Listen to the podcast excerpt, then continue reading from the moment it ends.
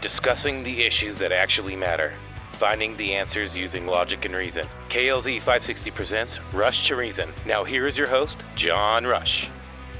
And I'm your host, John Rush, Rush to Reason, KLZ 560. Hour number two is upon us. Jeff Clayton joining us now.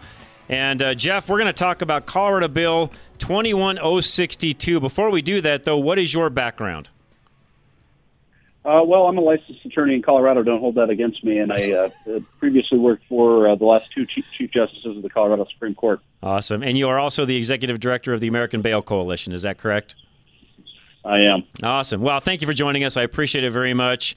Let's talk about Colorado Senate Bill 21062, which would remove law enforcement's authority to make arrests of those charged with nearly all misdemeanors and a large percentage of felonies. What is, so, what's wrong with this bill to start with? Well, uh, as George Brauchler called it today in the Denver Post, it's a stay out of jail free card. Mm. Uh, in other words, you never get arrested in the first place, and then when you do, there's really no bail. Uh, and so they've carved in some exceptions, but there's still some serious crimes in here, including, you know, mutilating dogs and cats, uh, illegal possession of bombs, and, and the list goes on. What's the? I guess I'm trying to understand this as I always try to do, although sometimes I don't really understand what some folks do when they try to pass, you know, certain legislate certain legislature. But I, I don't understand what the I guess what's the end game? What you know, what are they trying to do with this? Well, the legislation is sponsored by the ACLU. I mean, I think their argument is that you know, we decreased jail populations substantially during COVID. Everything is fine, and therefore we should continue to decrease jail populations. And as we've found out, everything is not fine in Colorado right now when it comes to increases in crime. Do we really have jail overcrowding in Colorado? No, not at all. Not like other states, and definitely not, you know, uh, uh, post COVID. I mean, I don't think we have a jail really overcrowding problem hardly at all. I, for some odd reason, I kind of already knew that answer. I just was, uh, I guess. I, I again, I look at this, Jeff, and at times I'm just, I'm trying, I'm head slapping. Really, I'm like, why do we need this in the first place? I mean, if we get to the point, I mean, maybe I'm wrong in my thought process, Jeff, but if we get to the point where criminals feel like, and by the way, I think this applies even to some, you know, some of the you know regular Joes that are out there. If there's no punishment for a crime, then why not just go do the crime? Absolutely. And, you know, we got an email from a sheriff in Colorado who shall remain nameless who said, uh, suspects tell my deputies there's nothing you can do. And if you arrest me, I'm going to get out for free anyway. So why bother?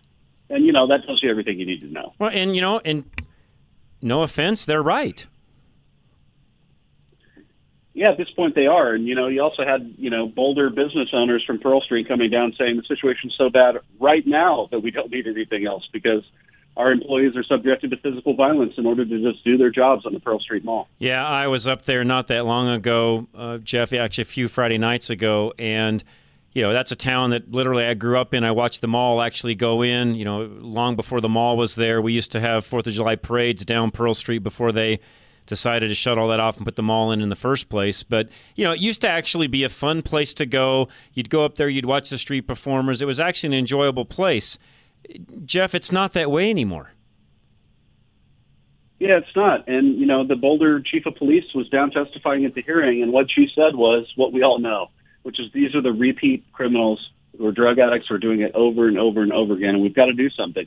And giving them free bail and no arrests is not going to be the answer. Well, and I think that we found here recently, even through some things out in Aurora, that the reality, Jeff, is – a lot of our homelessness are not people that are down on their luck. These are people that have chosen a particular lifestyle. They know that here in Colorado and in Denver, especially, they're getting a free pass on a lot of the things, even that you just said a moment ago.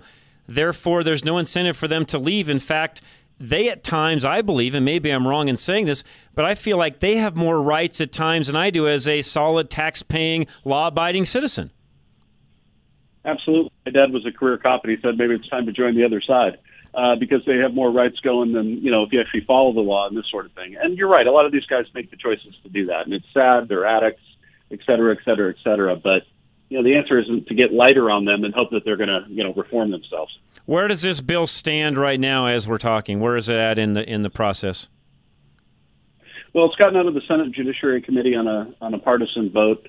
Uh, it'll have to go to the Appropriations Committee, and then it'll be heard before the full Senate, and it's got to go all the way to the House. And of course, uh, you know, we don't know where the governor is on it yet.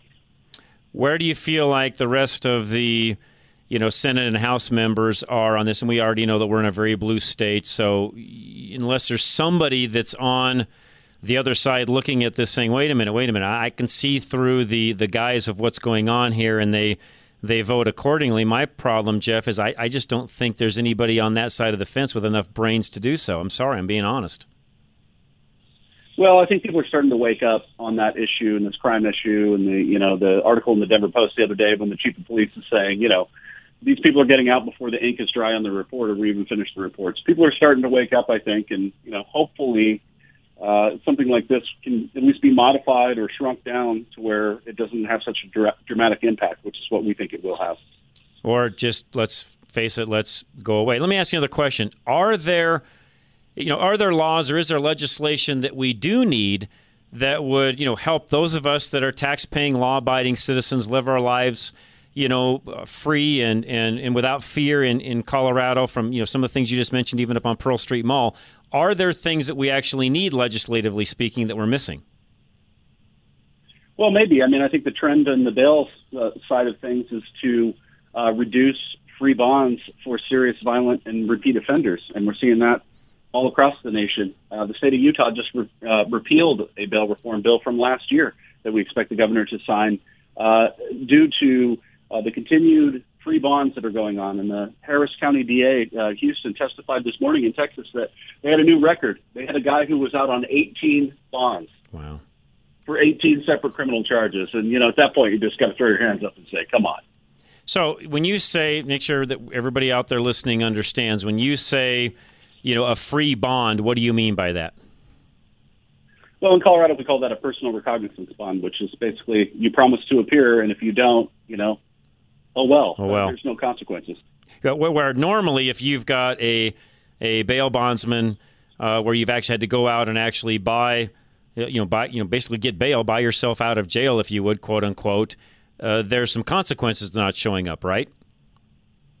Absolutely, and the you know the co-signers are jointly and li- uh, severally liable with the bail bondsman. It's usually not the defendant who bails himself out. So you've got a web of you know incentives of people who have to make sure you get there or they forfeit a 10 time penalty, which is a major uh, incentive that you don't have when you simply ask a repeat criminal defendant uh, who we know is going to do it again to simply show up for court. And guess what? They don't. Yeah, yeah, no, that makes makes total sense. No, I, I appreciate you joining us, Jeff. In fact, as this goes through the process and we get a little further along, we'd love to have you back. This is good stuff and something I want to keep talking about. So I appreciate you joining us.